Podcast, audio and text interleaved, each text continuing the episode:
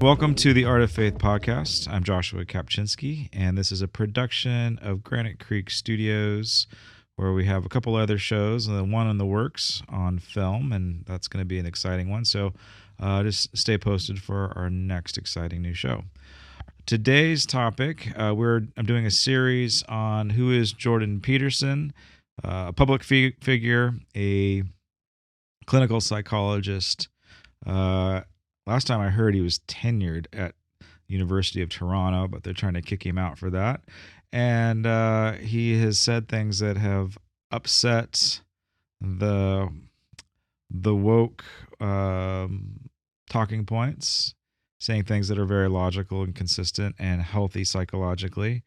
And I believe he's got important things to say to the church. And today we are on rule number six, which is set your house in perfect order before you criticize the world. This is such a great message for the church because uh, church folk, myself included, we love to be armchair critics where we'll we'll look at society, we'll look at the world and we'll point out all of these horrible things that are going on and then we'll judge from afar. Uh, one of the most some of the beautiful things about social media and the internet uh, revolution is that everybody has a voice, uh, everybody has a platform. So that's that, I think that's a positive. The the bad thing about the internet revolution is that everybody has a voice and everybody has a platform. So not everybody needs to be saying something. I think it's great that everybody has the opportunity uh, to speak their mind. That is a human right. That is it's essential for our nation. Um, but sometimes we can have too many talking heads, and so uh, we as Christians have got to be careful about how much we do criticize.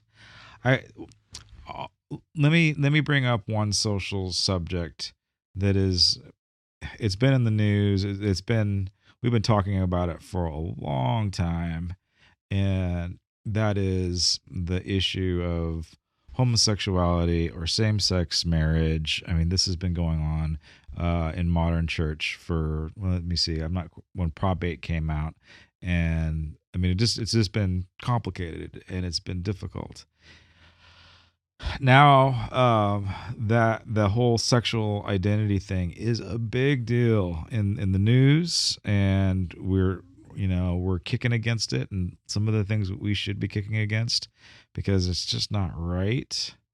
Uh, what I what I find interesting, and I believe that this is what Jordan is referring to uh, in this rule: is you know have your house in perfect order before you begin to criticize the world. Uh, one of the things that I noticed, uh, specifically when Prop 8 came out, because that was the, the legalization of gay marriage in the state of California. And uh, initially it failed by popular vote. So we, you know, the citizens shot the idea down by popular vote, and then the Supreme Court of California uh, kind of went over the will of the people and pushed it on through, which that's not quite. That's not a democratic uh, um, uh, gesture, by the way. That was the the rule of the elite and uh, but now it's completely normal in our in our in our state and our country that it's just normalized. It's not a it's not an issue. People don't really like if we were to take another popular vote. So probably another conversation for another day. But if we were to take another popular vote, if uh, same-sex marriage is uh, something good for society, uh, everybody would say yes. But back in 2000 and well, I think seven, 2007, so not that long ago, relatively, everybody said no, it's a bad idea. Like popular vote, popular opinion. So uh, the world's changing. But when when that when that topic first came out in the news, and then you know when it when we were voting on it, um, a lot of people, a lot of a lot of Christians really got up in arms about the whole concept of of legalizing same-sex marriage. Like there were some angry people and you know they they they wanted to protest and they wanted to sign petitions and, and I'm not saying that that that their intentions were wrong. Um the the the intention and the, the the response was right.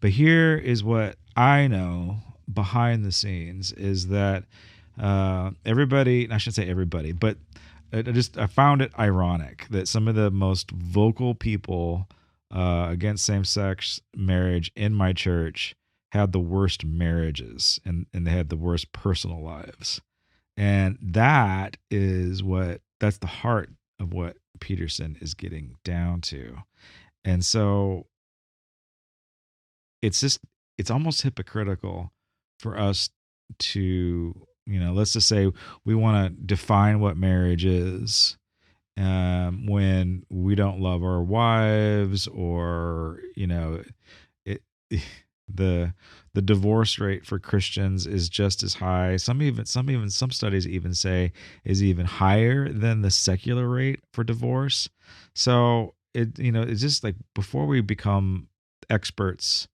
on marriage, we we probably should get it right. We should probably model what good marriage is. And another thing that I've noticed in um, modern Christendom in Southern California is a lot of young people they just they're not super motivated to get married. Like they, it's not a it's not a huge value. Uh, they might you know they know that they need to do it. They they don't want to be alone. So there's that aspect. Large majority of people are living together before they get married. I mean, rarely, rarely are people abstaining before they get married. I, I do a lot of weddings. I did 50 weddings last week, last year. Not a single one of them uh, were abstaining, and most of them were living together. If they weren't living together, it was just because of out of necessity.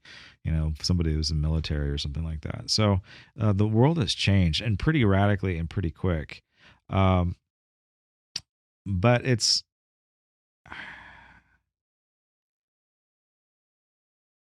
I think for if we're going to say marriage is a God given and sacrament, and it's a beautiful thing. Like it needs to be modeled to the point where, um, like people want to do it. Like they they see the church and they see uh, people married and respecting each other and loving each other, and they want that. They they're going to desire that. See, that's and that's where true change comes from, is when people model something that is good and that they model something that is healthy and that they model something uh, something that God has designed. And so, um, what I would say, and I believe what the the biblical position would be, and what Jordan Peterson, again, a clinical psychologist, would say, like if you want to, if you want to have wholesome godly marriages in society, well, then model it first. You know, before you can, you know, change a law, you've got you've got to change your own house. And so it's it's a such a brilliant idea. It, it uh, ironically, Jordan Peterson does not quote Matthew seven six, uh, which is you know if you if you see uh, if you see a speck of dust in your brother's eye, don't go pick it out until you take the plank out of your own eye. So that that's that whole bit of supposedly what's turning young people away from the church and old people, everybody turns everybody away from the church is the whole idea of hypocrisy like okay, and and we're not going to get our act together. But gosh, this is such a great rule because it says, you know, before you criticize the world, uh, before you expend that energy on on on pointing out everything that's wrong with the world, uh, get your house in in perfect order, and that's a that's a tough one, I think, for most of us. Um, in Titus, I think it's Titus three. Uh, it's the qualifications for an elder, qualifications for a pastor or an elder or a leader in the church, somebody that is going to lead the church. And it says it's got to be a, a husband of one wife, and is you know the children need to respect him. And then basically it just says, look, if you can't have your personal life and your personal, um, if you can't manage your personal house, then you really have no business at all managing a church or being a leader inside of a church. Now that I, I mean it seems like a no duh. The truth is, you know, we're just not perfect people. And so this call for perfection is hard. Um, at the same time, Jesus says, Be ye perfect as I am perfect. And so we have to love the life that God has given us and strive to be perfect. No pressure, right? No, no, uh, it's easier said than done. Uh, Peterson gets into this psychological issue as to why we do this, as to why um, why either we're we're criticizing or judging. Um, he pushes it even further than than I would have thought just reading the chapter title. So if you read the chapter t- your title, we could probably just stop right there. But he he peels back the onion in his uh, psychological way. He uses his tools to, to to boil down to what the heart of the issue is. And in this chapter, he's talking about the problem of evil in essence. Like that one is okay. Peterson's not a theologian, but he's talking about the problem of evil in some very deep ways that well, it can be confusing. It makes you it makes you stop. It makes you take a good hard look at yourself and how you perceive reality, uh, how you view your life, uh, if you are a, a positive person or a negative person. He will point out the obvious that life is hard and life is unfair and life is brutally short. And and like these are some truths that we know. And then you know he'll go on to ex- explain like how vicious and and deadly life can be. And you know in the end you know we're all going to die. So it's very it's it's very pessimistic sounding in tone um, but it's just honest and true, talking about you know how people are going you know how a lot of us are going to suffer. We're going to suffer the death of loved ones. We're going to suffer illness and it's just not going to it's just not going to make any sense. And and uh and in the midst of of of pain and suffering like how we respond our posture our internal spiritual he doesn't say spiritual but i'm going to say spiritual. Our internal spiritual posture is vital to to growth um, but it's also vital to if we're going to live a life uh, that is that is victorious. So so let me explain. Uh, as he's talking about the problem of evil uh, he brings up and we've talked about this in other podcasts, but he, he brings up the relationship between Cain and Abel. So Abel is he's the favorite. He's the herdsman. Uh, and one podcast, I said that he's the hunter gatherer. He's the one that is reliant upon what God has provided. He knows that everything that he has received uh, is a gift from God in, in the form of the, the animal and he offers a sacrifice. He sacrifice. He gives uh, something that's precious to him as a sacrifice, and, and it's a full sacrifice. In contrast, his brother Cain is the farmer. So he has a different perspective. He says that I did this. I grew this crop. This land is mine. So he has a sense of property and then in Genesis, it says that uh, when the time to come to sacrifice had happened, Cain gave only a portion. So he didn't give the full sacrifice. He gave the portion of it. Why? Because he was possessive of it because it was his. And then and then here's the point. God accepts Abel's offering and he rejects Cain's offering. And so Cain responds with uh with bitterness and with rage and this is the first murder. So he murders his brother and that's that's that's the response. And so uh why okay so is it he's so he's jealous right? We all understand jealousy. Uh we all understand um being looked over uh for someone else so, so the favorite. So those are all very real and natural uh emotions but the the thing that the kicker that we need to get into is that he he manifested murder towards God's creation. So he he he murdered uh, his, not only his brother, but he murder he kills God's creation.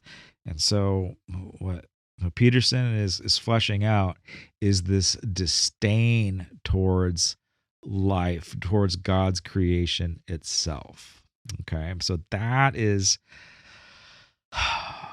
that that's the hard look. So uh, whenever we find ourselves in pain or overlooked or dealing with injustice, is there a disdain towards life and towards towards God? It's such an easy direction to head into, but um, but we have to be very very careful that we're not uh, lashing out towards God in these areas. Um, in in literature, there's a famous play, and everybody knows it, uh, at least through popular culture.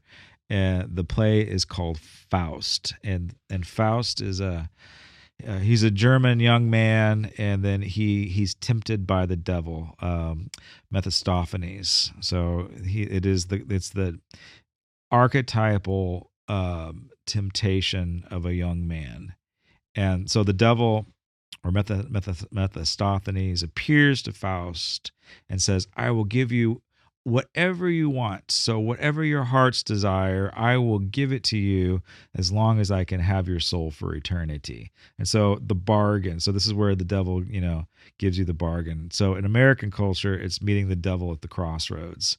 And so, this is why we have like awesome musicians and blues musicians. And so, um, uh, Johnson, um, what's his name? Um, not Don Johnson. That's the Miami Vice guy. Um, it's not Jack Johnson. Ah, shoot. Anyway, uh, America's most famous blues man is. He said that the reason why he he was so good at creating um, the the blues riffs and the culture and all that you know the pioneer of blues music is because he literally sold his soul to the devil at the crossroads and um, so you know pick your favorite uh, rock and roll band. Let's just assume that they sold their soul to the devil so that they could get all the fame and all the money and all the the prestige here and now but uh, they're going to die and when they do then the devil gets their soul. So this is the story of faust. And so mephistopheles, mephistopheles the devil says that he is the adversary of being. Um, that is really who the devil is the adversary of being or of existence. Like he just hates everything that it, that god has created. Like he knows it's cool. He knows it's you know he knows it gives god glory and he hates every he hates every bit of it.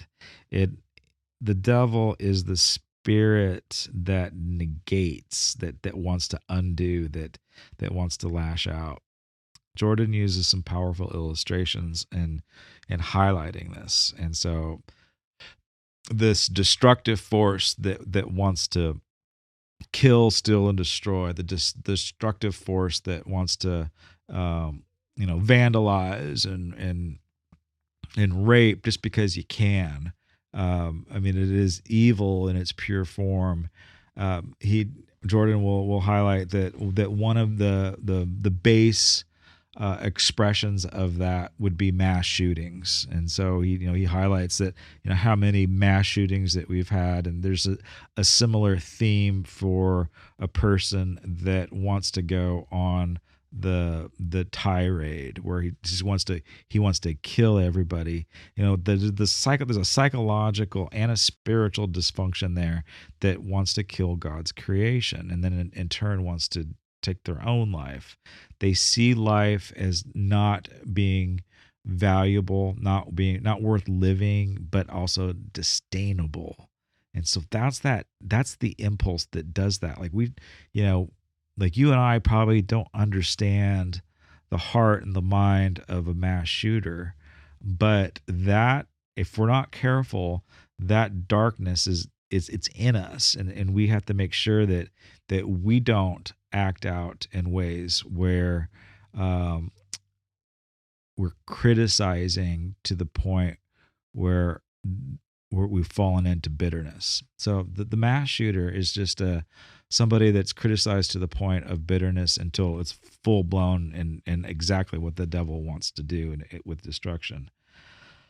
So his solution again, it goes back to that uh, Matthew seven concept. Uh, before you know, you take the speck out of your brother's eye. Let's take the log out of your own eye, and uh, he he'll highlight how in Soviet era Russia, how despicably evil it was, uh, how you had Stalin and Lenin, who, you know, each of them killed more people than Hitler uh, in mass murder. I mean, it's just like humanity at its at its darkest uh, was Soviet era communism in Russia. Uh, I'm sure it's bad now, but it systematically it was worse because it was a, you know, it was a state-ran institution. And Solzhenitsyn, uh, one of the writers, he was a card-carrying, uh, nation-loving communist. He was all on board. He was a party man. And then when he saw how how badly his country was falling apart under the communist regime, under the under an atheistic society that that took the goodness of God out of everything and and just made it a utilitarian state ran by an authoritarian dictator. Uh, he rebelled against it, and he wrote um, he wrote um, Gulag Archipelago, and that is that just highlights how terrible everything was. And his response was like he he clearly couldn't fix um, this evil machine. Like he couldn't criticize it um, and make it better. But what he did is he did highlight it, but he focused on making himself a better person and he devoted himself disciplining himself to write this book and in in that book came to free nations came to america came to other free state free nations. Of course, it was banned in Russia or in the Soviet blocks, and uh, but it changed the world. And and so, what does it mean for us to make an impact in society in the ways that the Bible wants us to do it. And I think that the way that Peterson is ripping off from scripture I, I mean that kindly. I don't I mean um, he's not ripping it off, but it's just surprisingly how biblical his themes are. What do we? Okay, look. I, there's a lot of things I just I just want to troll people all day long on the internet. I just want to I want to highlight all these horrible things that are going on in politics. I want to highlight all these horrible things that are taking place in um, you know in our in our cultural revolution. And so, what's the what's how do you respond? Well, I, I think, I think you know if I want, if I want to see the uh, family unit, the nuclear family unit and marriage reformed, well, I just need to have an awesome marriage and an awesome family. Like that's that's what I can do. I can do that one thing. I can make a huge I can make more of a profound difference on managing my home than I can trashing uh, some special interest group online. Like I got real agency. I've got real power to make a difference if I just get my my own family uh, in in perfect order. Um, let's just say that you know you uh, you don't like the state of the economy, like you just you know, and we've got good reason, right? Uh, food prices are on the rise, gas prices are up and down, roller coaster ride. Like we've got a lot of things that we can complain about, um, uh, in in terms of the economy. Uh, you know, rightfully so. You, you, it's just it's just painful. Uh, it's painful to, to look at the bank accounts these days. So, how, what's the proper response? Like you, you, like you could spend hours complaining about the economy, or you could find some creative ways to pinch some pennies or some you know to do some side hustle to make a few extra bucks like and that that will make a difference like you you you just order your life differently. Like you you have to be um, reflective but you also have to be able to to move and to to to pivot at a, at a moment's notice. And i, I you know it, if everybody was living their life at a frugal way if everyone was watching what they said and how they said it then um, society would take would take notice. We we really love to to pick on politics. Now this is this is an idea and a in a debate that I probably I should probably have somebody come on and, and talk to me about this one or, or have a conversation about uh, what comes first, the chicken or, or the egg? Does policy dictate what what culture and society is, or do the people uh, just elect what their values are?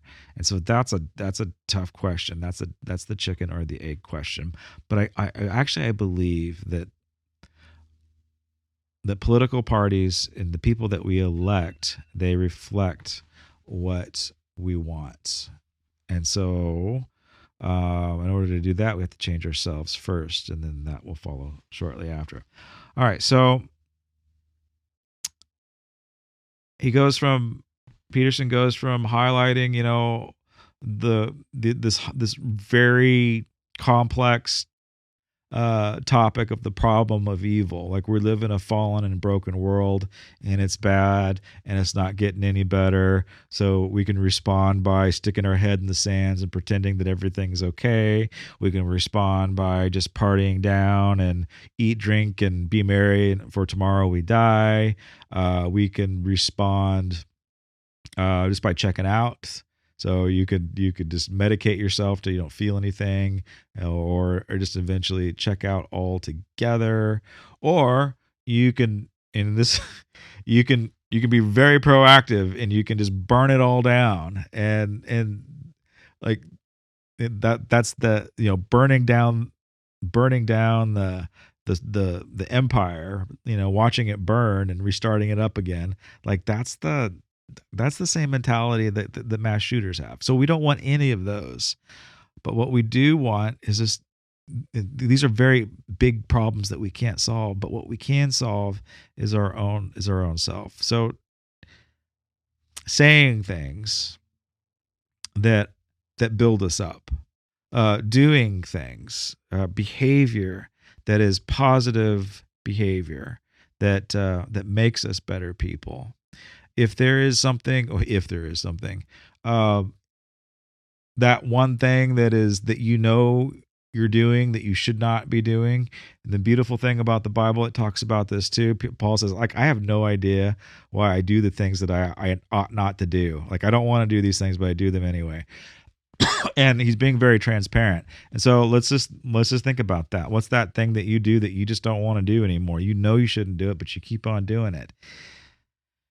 Peterson's kind of a jerk because he says, "Look, you know what that thing is, so stop doing it now."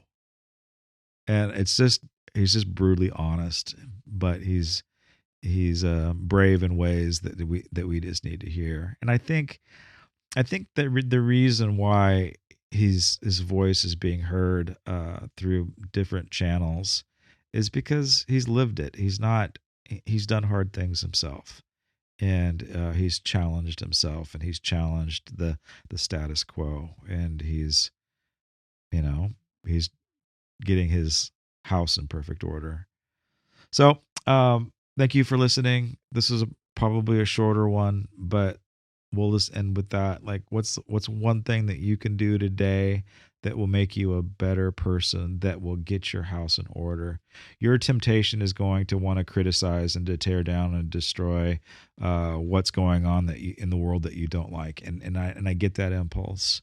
But instead of responding to that, let's just spend our energy on making ourselves better and and becoming more like Christ and and obeying His commands, which is again, this is take this big giant plank out of your eye before we start picking specks out of other people's eyes. And, and we'll less we'll be less we'll be perceived less hypocritical. And i think that we will attract more people to the gospel. Uh, the kingdom will be advanced. Um, transformation of culture and society will take place uh, once it takes place in the home. So thanks for listening and watching and uh, we'll see you next time when we do rule number seven. God bless. Take care. Peace